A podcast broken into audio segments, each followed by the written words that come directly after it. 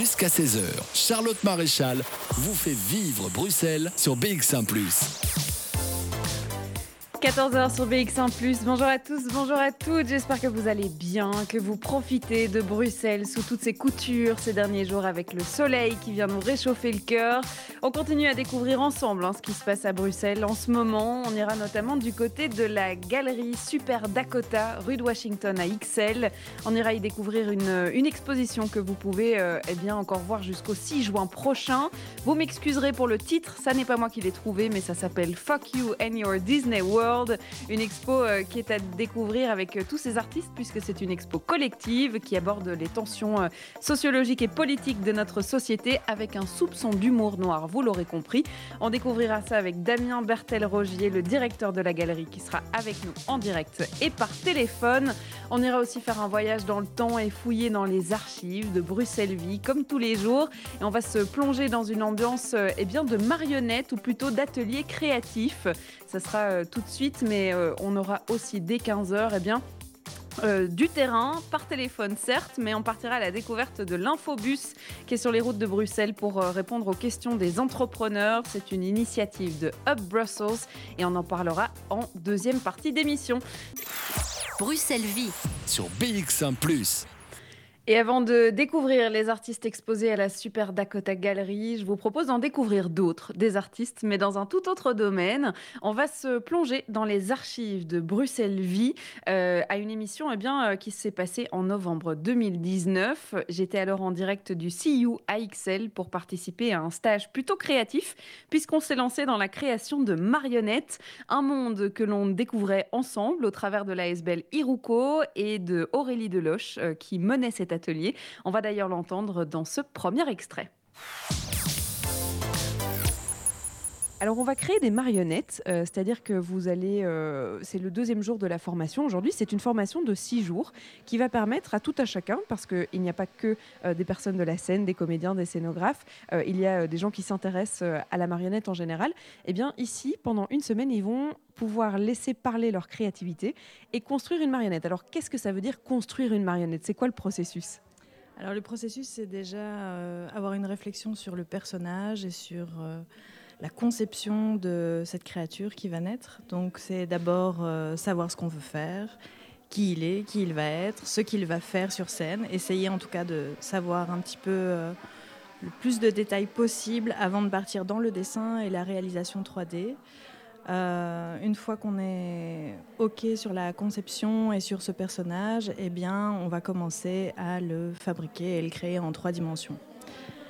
Alors on est à la deuxième journée, mais pourtant c'est déjà bien réel, bien concret, c'est-à-dire qu'on va mettre les mains dans le cambouis aujourd'hui, euh, on est un peu atelier bricolage où euh, on, on, a, on va entendre d'ailleurs beaucoup de, de bruit, euh, il va y avoir des, des, des bruits de sèche-cheveux comme on pourrait les entendre qui vont permettre de chauffer les matières pour pouvoir sculpter cette tête de marionnette. Alors il y a des scies sauteuses qui vont permettre de travailler sur euh, du carton, euh, sur du bois, et cetera. Donc on est dans la construction et les modèles commencent à prendre forme, ils sont tous très très différents, c'est-à-dire que devant nous, il y a une dizaine de personnages qui sont en train de naître et qui viennent de mondes totalement différents.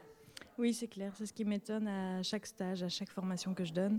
Euh, on part de la même technique, c'est-à-dire que je vais proposer les mêmes matériaux et le même processus à chacun, mais en fait, je suis toujours très étonnée qu'il y ait à ce point de diversité euh, dans les personnalités des gens qui vont créer et dans les marionnettes. Aucune ne se ressemble et chacun a son univers euh, très marqué. Donc aujourd'hui, on est en train de, la plupart sont en train de finaliser la forme de leur tête et commencent tout doucement à construire ou à dessiner le patronage du corps. Le corps et donc le mouvement. Alors tout ça, ça rentre dans la réflexion euh, artistique qu'on veut donner euh, euh, à cette marionnette. C'est une formation que vous avez, enfin oui, une formation, un stage que vous donnez euh, dans le cadre de l'A S B L Iruko, parce que vous-même vous êtes scénographe, créatrice euh, de marionnettes, et vous avez créé cette A S B L pour justement répondre à une demande euh, du monde de la scène, qui était de d'apprendre à, à explorer ce monde de, de la marionnette. C'est ça, moi je suis donc for- scénographe de formation, formée à la Cambre. À la Cambre, on a simplement eu euh, une semaine de, d'initiation à la construction de marionnettes. Et moi j'ai dû apprendre par moi-même, euh, en autodidacte, euh, à réaliser des marionnettes, parce qu'on m'a fait de plus en plus de demandes. Et autour de moi, beaucoup de scénographes, beaucoup de mes collègues euh, était aussi en demande et me signifiait euh, « Tiens, est-ce que tu, euh, tu nous montrerais pas comment tu fais ? Est-ce que tu n'organiserais pas des stages ?» Et au bout d'un moment, j'ai dit « Allez, je me lance, je démarre. Euh, pourquoi pas ?» C'est toujours très gai de partager ce qu'on sait. Et puis, au moment où on le partage, on apprend encore parce que les autres nous renvoient un petit peu leurs sensations et, euh, et nous permettent de progresser encore et encore dans la matière, quoi. Alors si, euh, comme moi, on n'est pas vraiment dans, dans le monde de la scène, euh, qu'est-ce que ça demande comme capacité ou comme compétence, on va dire, de pouvoir se lancer euh, dans la création d'une marionnette ?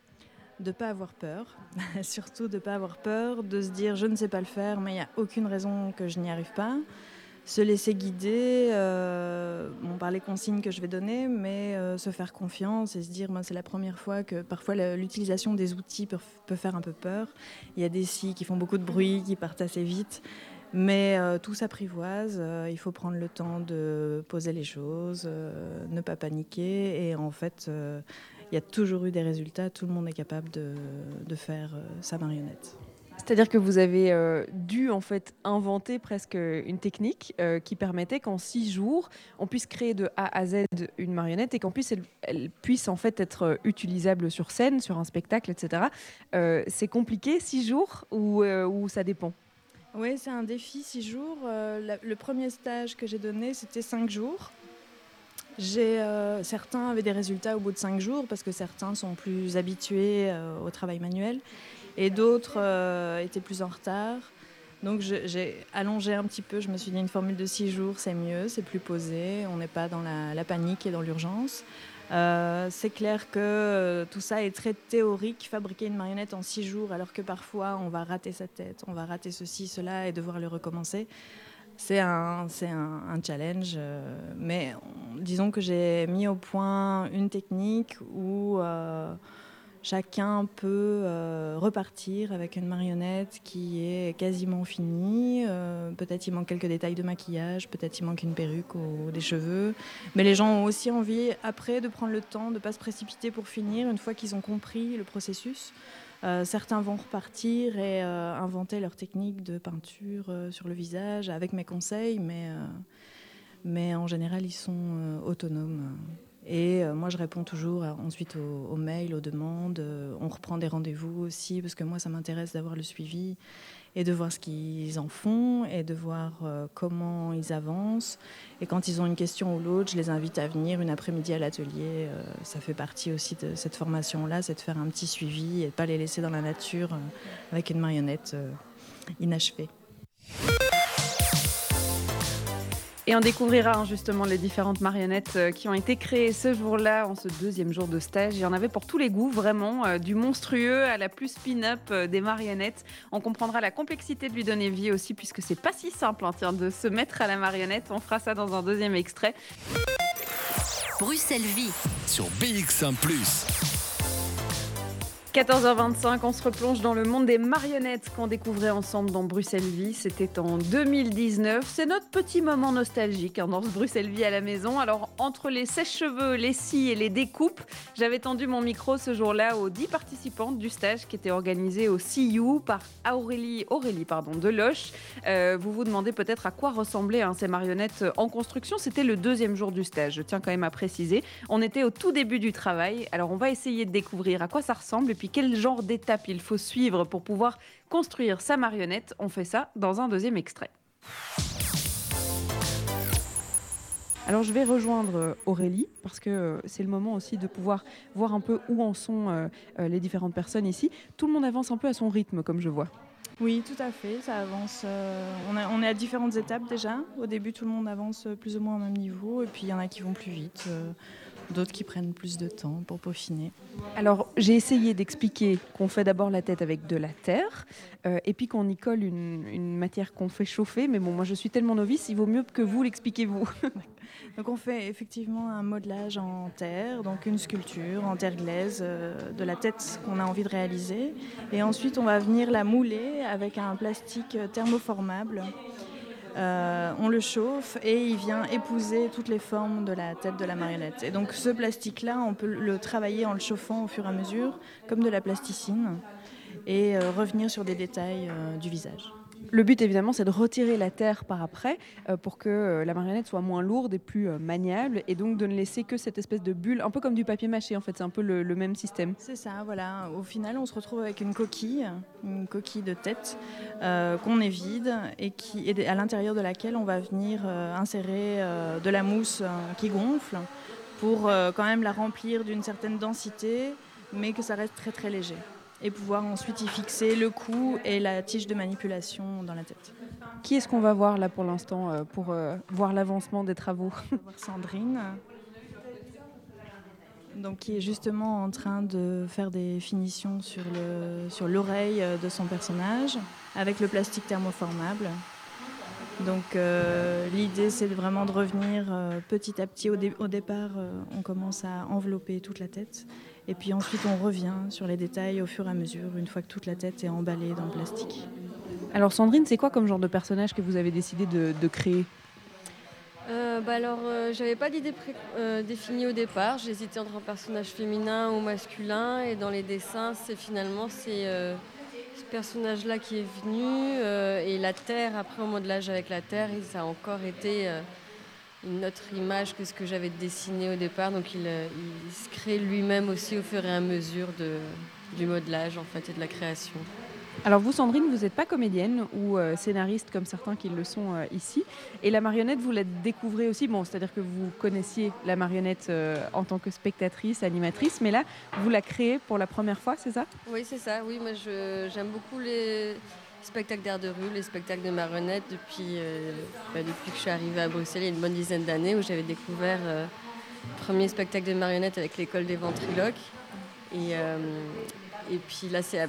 Depuis, à force de voir des spectacles, j'avais bien envie de, de me, de, d'avoir la curiosité de comment est fait une marionnette, comment ça fonctionne, comment la manipuler. Donc, du coup, de, j'ai pu avoir l'occasion de participer à un workshop où on peut la créer de A à Z.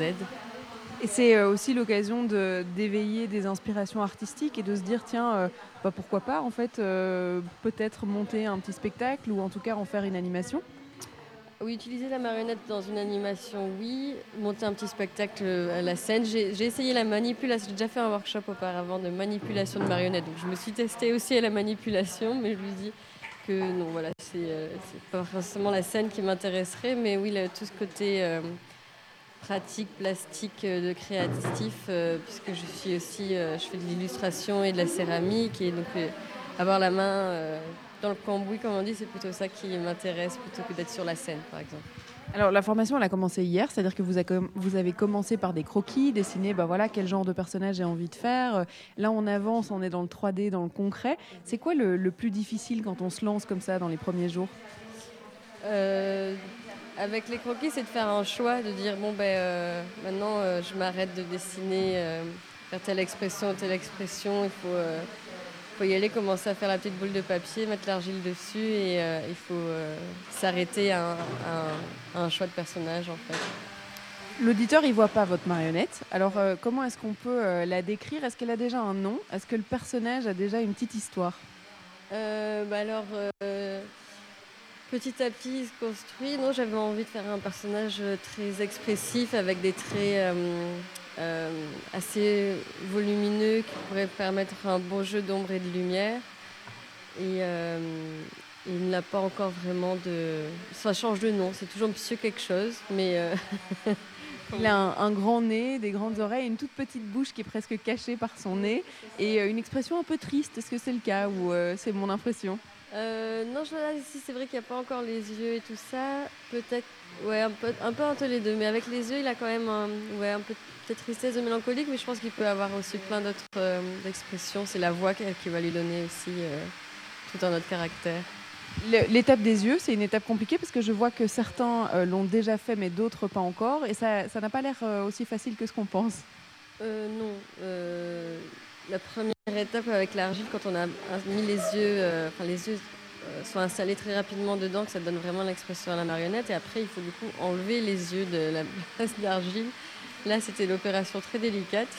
Et donc là, je suis, j'ai pas encore fait la seconde opération délicate, qui est de remettre les yeux dans le, une fois qu'il y a le plastique thermoformé. Euh, oui, comme c'est euh, ce qui donne vraiment la vie euh, à la marionnette. En tout cas, c'est au moins, du coup, c'est vraiment le, le côté. Euh, très délicat de, de, de toutes ces étapes de travail. Bon, mais ça, ça tombe bien, on a encore quatre jours quand même hein, pour pouvoir le faire. Donc... Oui, il y a le temps. On va devoir rapidement le faire, mais si c'est la fin de la journée, je pense que la marionnette aura ses yeux. Mais... Allez, on revient dans le présent pour découvrir d'autres artistes, ceux exposés à la Super Dakota Gallery pour une expo euh, au titre plutôt provocateur. Fuck you and your Disney World, ça n'est pas moi qui l'ai trouvé. On en parlera avec euh, Damien Berthel-Rogier qui est le directeur de cette galerie Super Dakota. Il sera avec nous par téléphone dans quelques instants. Il est temps pour nous de se rendre à X L, rue de Washington, au numéro quarante-cinq, se trouve la galerie Super Dakota. On va découvrir l'exposition hein, que vous pouvez découvrir jusqu'au six juin prochain. Mais avant ça, c'est plutôt l'identité de la galerie qui va nous intéresser. Et pour ce faire, c'est Damien Berthel-Rogier qui est avec nous par téléphone. Bonjour. Bonjour. On, vous êtes le directeur hein, de cette euh, galerie euh, Super Dakota. On va peut-être raconter un peu son histoire. Elle a été fondée en deux mille douze. Qu'est-ce qu'elle raconte, cette galerie ? Alors, euh, on a été fondé plutôt en deux mille treize, en septembre. On a ouvert le sept septembre deux mille treize, si je me souviens bien. Euh, bah, en fait, l'idée, c'était de monter une galerie euh, vraiment axée très contemporain et, euh, et principalement dans l'idée de la découverte et, euh, et le développement de carrières de jeunes artistes. Mmh. Euh, et voilà, donc on est parti sur... Euh, sur un registre plutôt, euh, bah plutôt sur le registre euh, ouais, du, du développement de carrière, vraiment, parce que moi, à la base, je viens de la, de la musique et, euh, et de l'industrie du disque, et j'avais l'habitude de justement de faire ça, faire de, de recherche and development et, euh, et la direction artistique, et on a appliqué un peu ces mêmes valeurs dans, dans, le, milieu de, enfin, dans le marché de l'art. Mmh. C'est l'envie peut-être d'aller dénicher les, les futurs talents, euh, les, les, les artistes euh, qui, qui vont grimper au fur et à mesure des années ? Complètement. L'idée, bah déjà, c'était aussi de... Bah, j'ai monté la galerie, j'avais pas encore trente ans, donc il y avait aussi cette idée de... Bah, d'être aussi, de parler de choses qui étaient très contemporaines et de parler de, d'une culture euh, qui était en train de vivre, euh, et qui était en train de, ouais, qui était en train de sortir et, et avec laquelle on grandissait.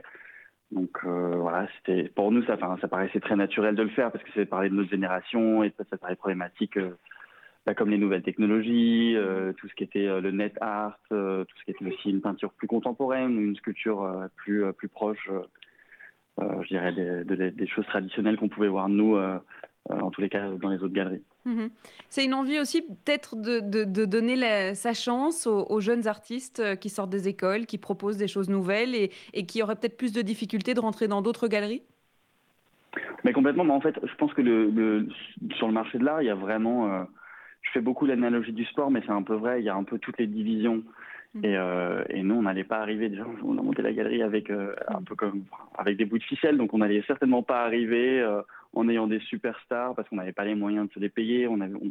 c'était pas le but. Et je pense que, bah, comme on, on, on a aussi rencontré des gens de notre génération qui étaient, euh, qui étaient, qui eux étaient juste euh, tout, tout fraîchement diplômés ou alors étaient encore dans les écoles. Il y avait cette volonté justement bah ouais, d'être, d'être proche de ces, de ces mouvements-là et d'être proche bah, du travail que, qui, qui, qui est fait dans différentes écoles un peu partout dans le monde. Alors moi, je viens de France, donc à la base, j'ai commencé aussi avec des artistes des Beaux-Arts, mais après, ici à la Cambre ou alors à la Royal Academy à Londres, euh, l'école de Yale, euh, enfin, voilà, on a commencé à tisser un réseau un peu partout et... Et c'est comme ça qu'on a vraiment monté l'A D N de la galerie. Mmh.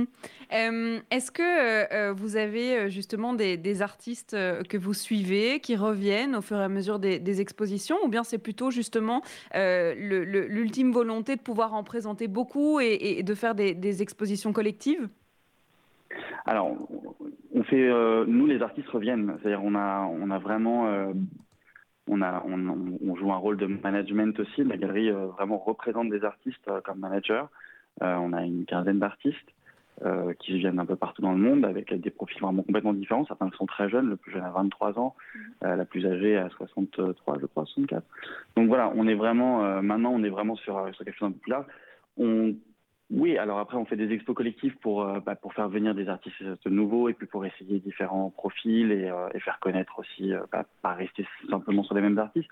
Mais on a aussi bah, ce travail de fond avec les artistes, de les accompagner vraiment tout au long du développement de leur carrière et pas justement au début. Mmh. Euh, l'exposition qu'on peut découvrir en ce moment même, et ce jusqu'au six juin prochain, elle a un titre assez provocateur, « Fuck you and your mmh. Disney World euh, ». Son sujet est un peu provocateur aussi, il y a une touche d'humour noir. Euh, on va en parler hein, de cette expo, puisqu'on va pouvoir encore euh, la découvrir toute cette semaine. Euh, je vous propose d'abord, Damien Berthel-Rogier, de rester avec nous. On va faire une courte pause. De quatorze heures à seize heures, Bruxelles-Vie. Et on est toujours en direct dans Bruxelles-Vie et on est en lien par téléphone avec Damien Berthel-Rogier qui est le directeur de la Super Dakota Galerie qui se trouve rue de Washington à X L. Et on va parler de, de cette exposition hein, qui a ouvert ses portes il y a déjà quelques temps mais que vous pouvez découvrir pour la dernière fois jusqu'au six juin prochain. Elle s'appelle « Fuck you and your Disney World ». C'est un peu euh, le, le, le fait de, de dire « Oh ben on, on a plutôt envie d'être vulgaire par rapport à la période qu'on est en train de vivre ». C'était un peu l'envie de dire bon ben ça va, il y en a eu assez.